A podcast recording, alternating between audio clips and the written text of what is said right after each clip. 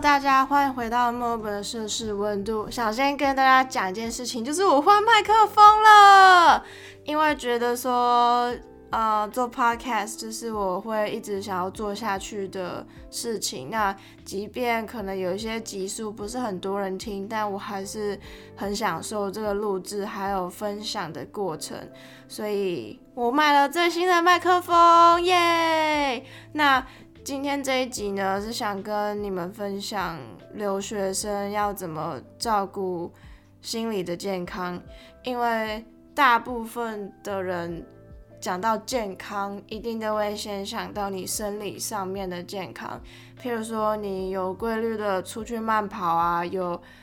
找自己播出时间去健身房，或者是呃，像我就是在众多。运动当中，我觉得游泳对我来说是最轻松，然后我最喜欢的一项运动。所以在健康这方面的话，我觉得大家第一个都会想到的是生理上的健康，因为它可以帮助你的睡眠品质变得更好，或者是更有活力等等。但是因为怎么说，留学生毕竟离家那么远。其实澳洲也没有说跟台湾离很远。如果跟美国或者是欧洲其他国家比的话，澳洲其实跟台湾很近，而且时差最多只有三个小时而已，不像欧洲日夜颠倒。所以可能你在其他国家的话，就要算好时差。呃，譬如说，假设你有跟爸妈约定好一个礼拜打电话几次啊，等等，都要算时差。第一次我自己是身为一个第一次出国念书，然后我没有，我身边没有任何的家人跟亲戚在澳洲，所以其实刚开始，我相信每个人都压力会很大，或者是甚至慌张等等。还有你第一次出国念书，你一定会遇到很多很棘手，或者是要解决很多事情，所以这方面的压力还有慌张。就我只能说，我自己的方法就是要慢慢习惯，然后慢慢找到自己的方法。我自己其实，我觉得我自己是一个很正向的人，就是我是一个很爱笑的女生。但是是一直到去年，就是墨尔本疫情很严重，封城两次之后，我才觉，我才我才知道，哦，原来自我自己也有一个很负面、很负面的一面。因为其实国外像墨尔本这边的封城，我觉得是对我来说很忧郁的，因为它不只是封城而已。那个我几乎去年一整年的时间都是线上上课，那在这么忧郁的情况下，又伴随着就是你知道这个情况是没办法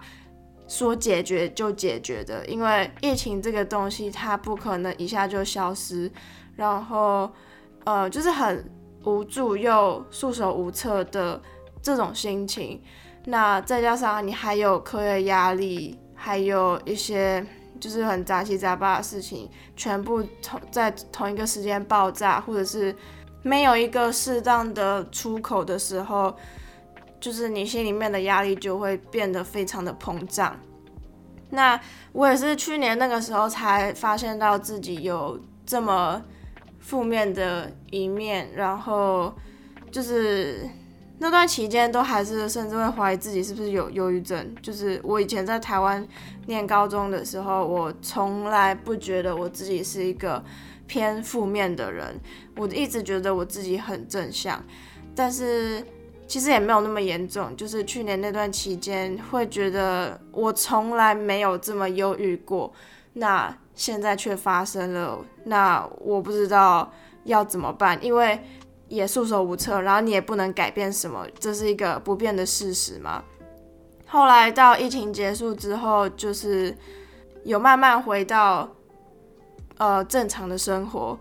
会觉得有点不太适应。诶，我好像很久没有交新朋友了，我好像没有去，我好像没有这么久去。一个交朋友的场合，我不知道要怎么跟别人讲话，还是我以前我可能会主动跟陌生人搭话，但是我可能现在就不敢了，因为我已经离这种情况很久很久都没有这样子做了，所以即便我原本是一个很爱交朋友，然后很怎么讲，就是如果在一个情况允许下的话，我是愿意主动跟陌生人搭话的。但是后来因为觉得疫情期间在家里面关久了，导致我一踏出去回归到正常生活的时候，我就不知道要，我就不知道要怎么怎么去跟这个社会相处吧。刚开始的时候，我就觉得，哦，觉得生活变得好奇怪哦，就是原本明明这就是我们原本应该本来就要有的生活，我我，但是为什么我现在会觉得好像这不是我要的生活？因为在疫情期间在里面关久了之后，也慢慢成自然，也慢慢成习惯了。后来一直到了最近吧。就是我这学期开学前发生一件事情，也就是就是我的友谊关系上面出了一些问题，那我是被伤害的那一方，那就不管是你在台湾还是在别的地方，友谊发生问题，或者是呃你跟另一半发生问题，都是很常见的事情，但是因为。这一次，我觉得就是我从来没有想过会我这么亲近的朋友会对我做这样的事情，所以其实我那个时候哭了很多天。然后，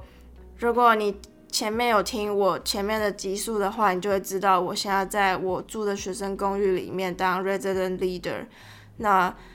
我大概哭了两天左右吧，我就下楼去跟 manager 讲这件事情。其实以前我的个性是我绝对不会让外人知道这件事情，但是因为我知道我现在的 resident leader 的工作是我们是一个团队，那我也知道 manager 他一直都在我们背后支持我们，然后协助我们，所以我觉得这件事情有必要让他知道，因为其实我过几天就有一个呃工作。在大楼里面有要办一个活动，我觉得我的心情没办法去参与这个活动。那天我就下楼，然后跟 manager 住在那个公共区域的沙发谈这件事情。我就跟他说，呃，就是我前两天发生一件事情，然后我还蛮难过的，所以我在想，就是这几天的工作可不可以暂停？那但是这个礼拜假日的班我还是可以上这样子。那段期间就是见到人的时候都很想哭，就是不管是我知道我知道可能我们见面，假设我们的目的是呃要聊课业的话，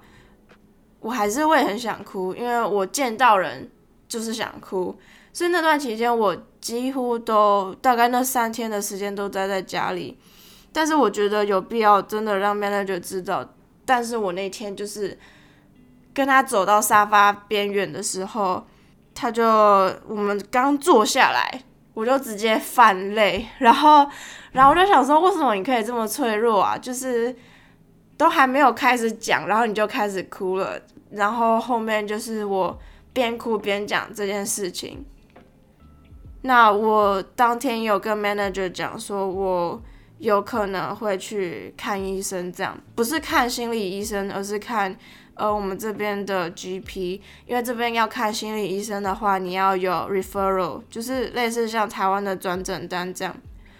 当天下午就预约了隔天的看医生时间，然后我同桌有一个朋友陪我去看，真的非常的感谢。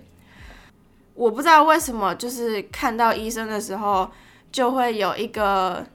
有一个救世主的感觉。我觉得是因为他是医生，然后我看到的时候就变得很安心。然后我看到医生的时候，跟他讲话的时候，我也没有哭了，我就觉得很有安全感。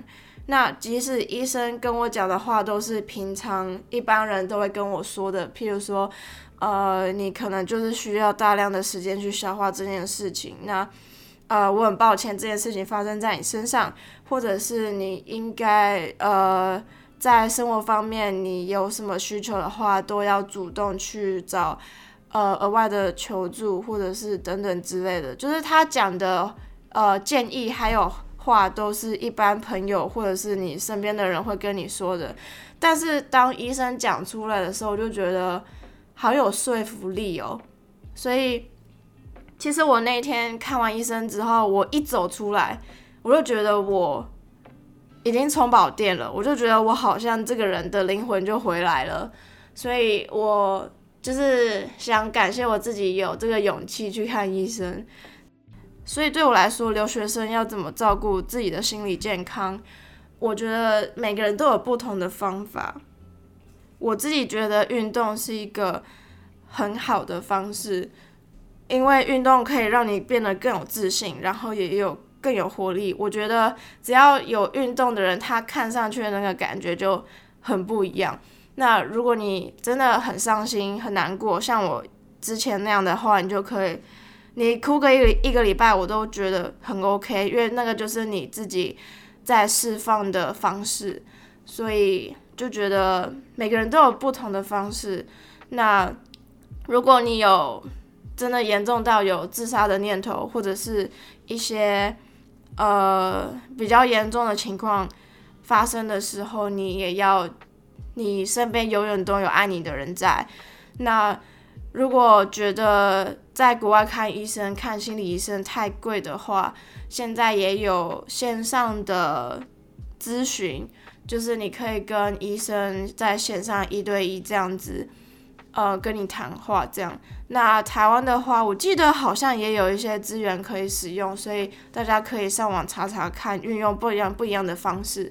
那如果说你自己有不同的呃舒压方式，或者是你通常用什么样的方式去照顾自己的心理健康的话，都可以欢迎在 Apple Podcast 留言让我知道，或者是 Instagram inbox 这样子。那我们就下一集见喽！希望大家都健健康康。